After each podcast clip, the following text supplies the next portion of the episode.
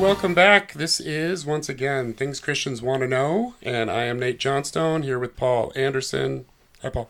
Hello to you, Nate, and hello to our friends. Nice to have you with us today. Hi, friends. we can't see you. We, we, we sometimes wish we could.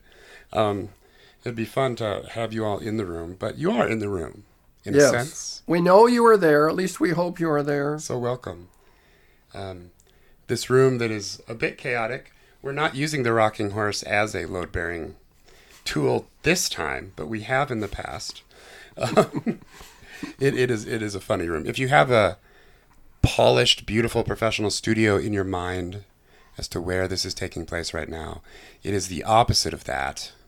Um, it is a very lived in um, study in a home. There are toys in the corner for the grandkids. That their toy is actually right in the middle of the room. It's giant fire trucks. I've never seen those before. we could use those to hold a mic, maybe. Um, so we're we're we're just normal guys uh, trying to hang out with you and share some some words of wisdom from the Lord. And on this cool day, you are wearing shorts. yes, it is chilly. I still have shorts and I wear sandals. You know, there's a certain point at which I go shorts and I don't go back. I, I commit, Paul. yeah. I commit. I don't see my circumstances.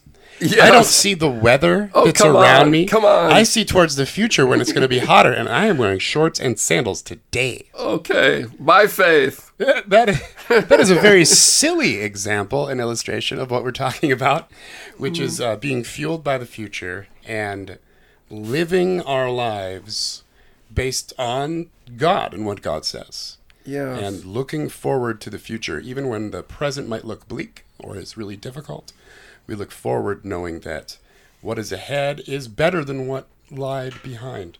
We talked about um, the best is yet to come, and I always think of the Jesus' first public miracle, the wedding at Cana, um, where he makes wine and he makes a bunch of wine, tons of it actually. And the wedding, you know, uh, first century Middle Eastern weddings were multi-day affairs you know sometimes a whole week.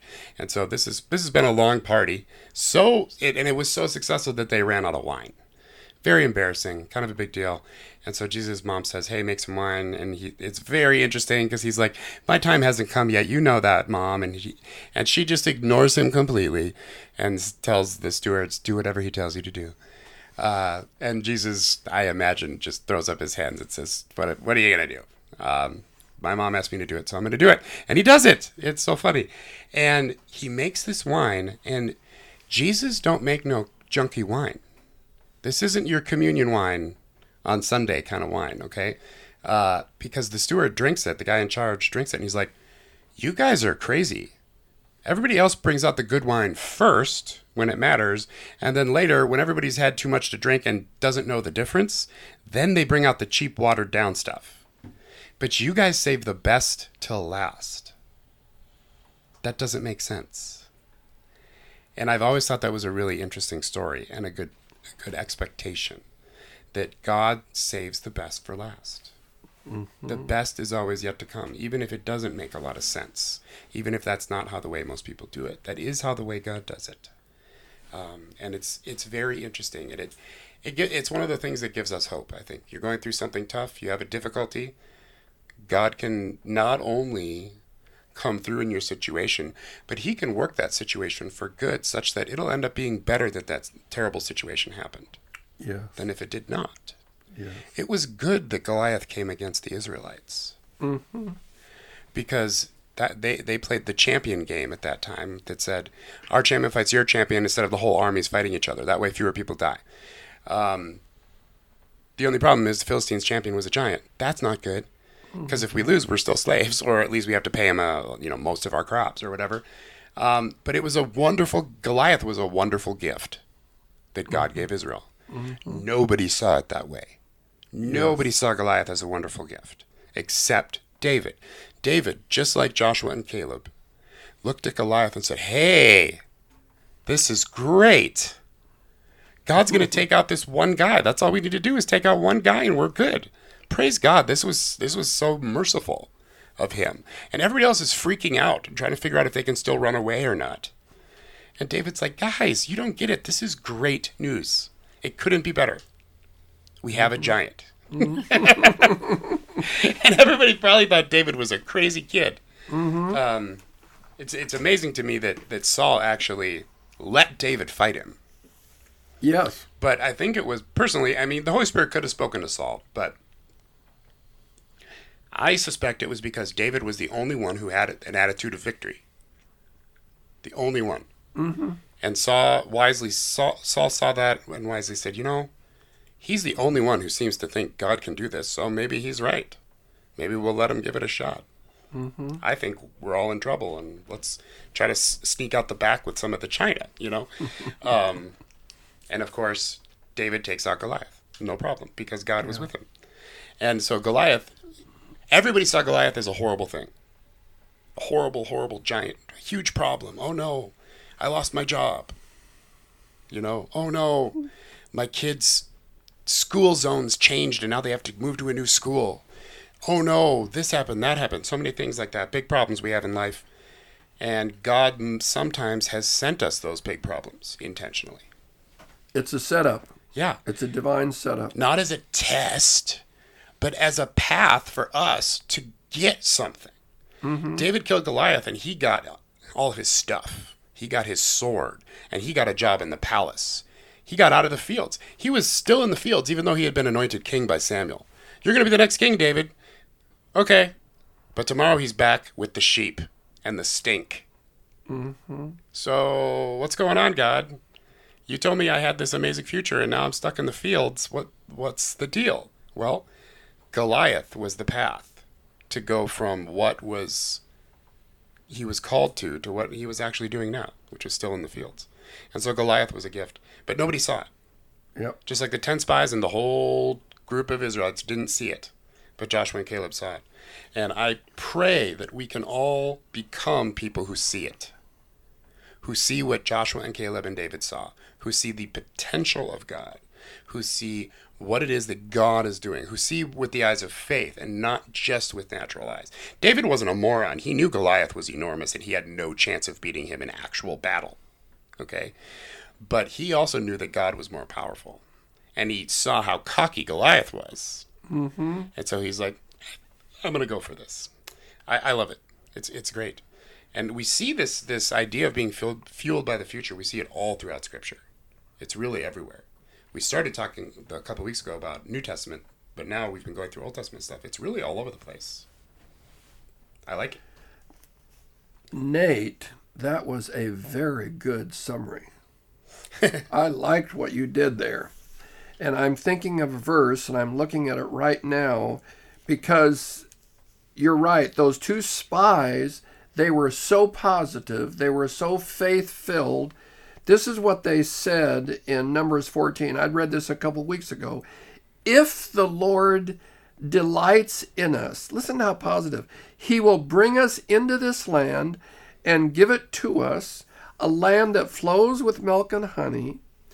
Only do not rebel against the Lord and do not fear the people of this land. Remember, the people are giants, mm-hmm. for they are bread for us. Hmm. We're going to take them.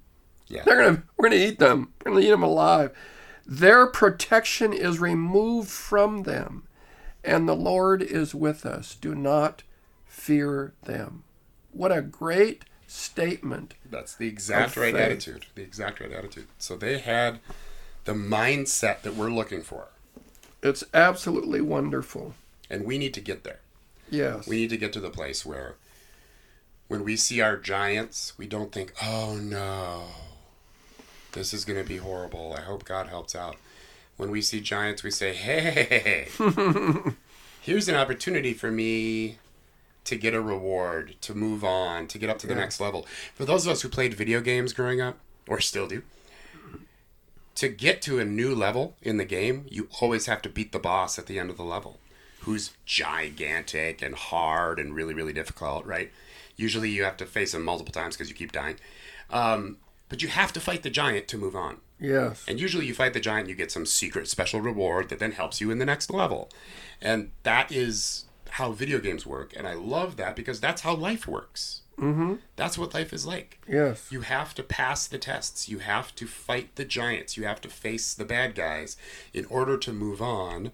And then when you do, a whole new world opens up to you that you didn't see before. But if you are afraid and run away, you're never going to get to the next level in the game if you don't fight the giant Yes. because you're too afraid. So I am looking at this theme of fueled by the future.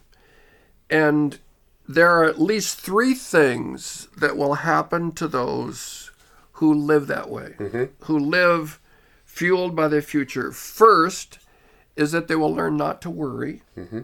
Second, they will not get discouraged. And third, they will be able to turn tests into a testimony. And I know you've thought a lot about that first one, about not worrying, about living in the peace of God. So why don't you share some things about that? Yeah, sure, I can do that. Um, in the future, we're in the future. uh, we will do a whole series on peace and how to live in peace and how to live without stress. I believe very strongly that as Christians, we do not need to experience the negative effects of stress or worry or anxiety in our life at all. And doctors now say that stress is probably one of the leading causes of most diseases. And we don't need to experience those negative effects as Christians at all. We have a get out of stress free card, get out of anxiety and worry free card. It's just that most of us never use that card. Mm-hmm. We were given it and we stuck it in our pockets and we forgot about it and it went through the washing machine and now we don't even know where it is. Um, but we can get out of it. Jesus in Matthew 6, Matthew 6, starting with verse 25, it starts out with the incredible statement of Jesus Therefore, I tell you, do not be anxious about your life.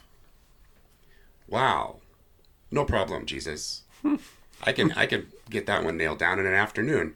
Don't be anxious about my life. That that's hard. Paul Paul says the exact same thing. Don't be anxious about anything. Yes. Whoa. That's that's not easy to fulfill. And yet Jesus here in Matthew 6, he just he lays it out actually very logically. This is one of the most logical arguments that Jesus makes. He doesn't usually go for logic, uh, but this one's very logical. And he talks. You all know the, you know, the lilies of the field and and the birds of the air and all those things. That um, how much more value are you than they? even though God takes care of them. And he he really lays it out very logically. Verse 27, which of you by being anxious can add a single hour to his life?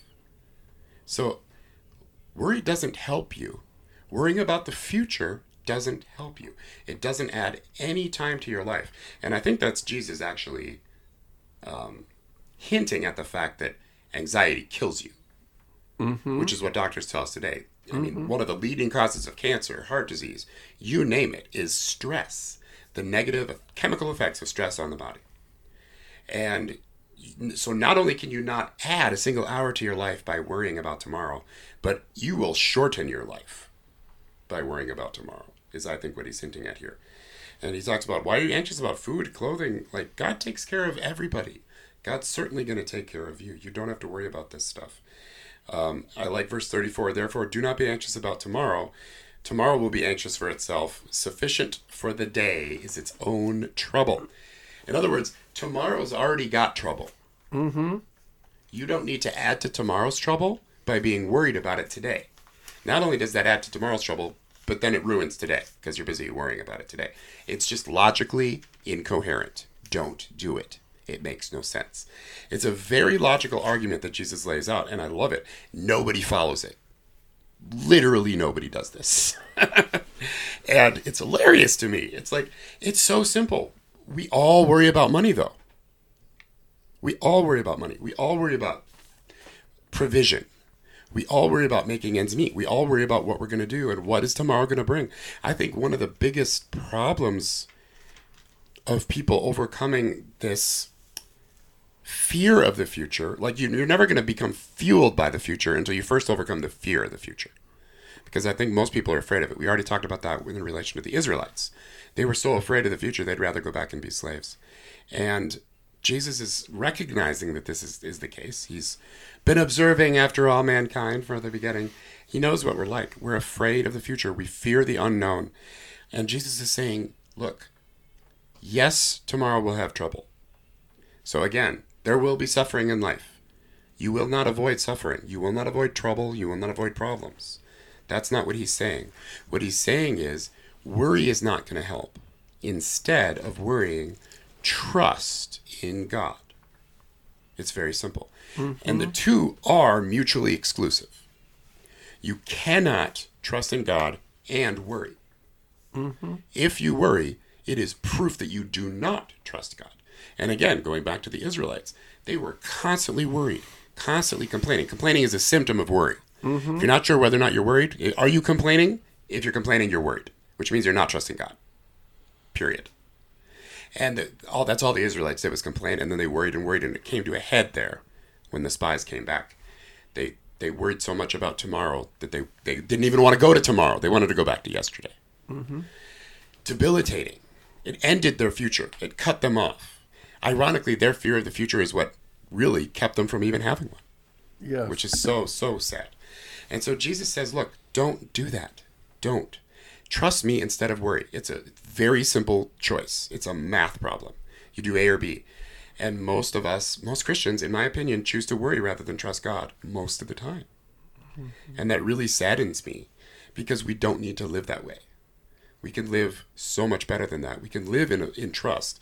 But in order to do that, we have to do what we've been talking about the last few weeks and be renewed in our minds and have that focus on God and not on our circumstances and what's around us. Mm-hmm. And remember, Jesus, when he's saying this, he's saying this to people who lived pretty close to the subsistence level of life. These aren't rich people. These aren't Americans in the 21st century. Okay? Mm-hmm. These are people that, if the crops don't come in, we don't have food we die. That's a lot of his audience. And so to say, don't worry about what you'll eat tomorrow, that's actually a pretty big deal to them. They are worrying about what they're going to eat tomorrow because they don't know if there will be enough to eat tomorrow. And so, even to people in those extreme circumstances, he's saying, do not worry. Mm-hmm.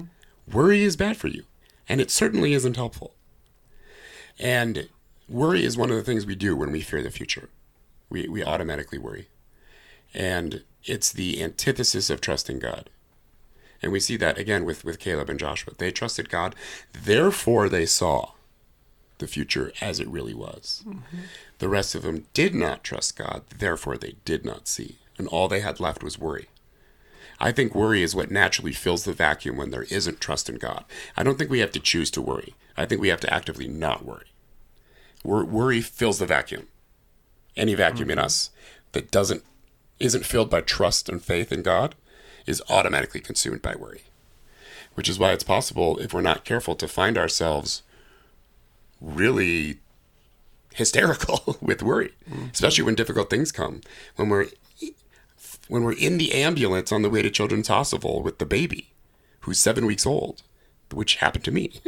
you know, that is a time where you can really let worry run wild mm. and your thoughts about the future need to be very closely reined in. Mm-hmm. that sitting in an ambulance with your baby, that's when you need to take every thought captive in obedience to Jesus Christ, mm-hmm. because those those thoughts about the future are not good. Mm-hmm. Um, but you can choose in those moments to trust God and to say, "Hey," and this is what I chose to do. God, my son's in your hands. He's seven weeks old. I don't believe you brought him here for him to die. So I'm giving him into your hands. And even if he does die, I'm still going to trust you. Mm-hmm. And that was unpleasant, not easy, but God got us through it. After mm-hmm. my seven week old wasn't puffed up like this anymore and went back down to normal size, um, it, he got through it and it was maybe a miracle. I don't know. The doctors weren't sure what happened, and they weren't sure how he got better. Mm.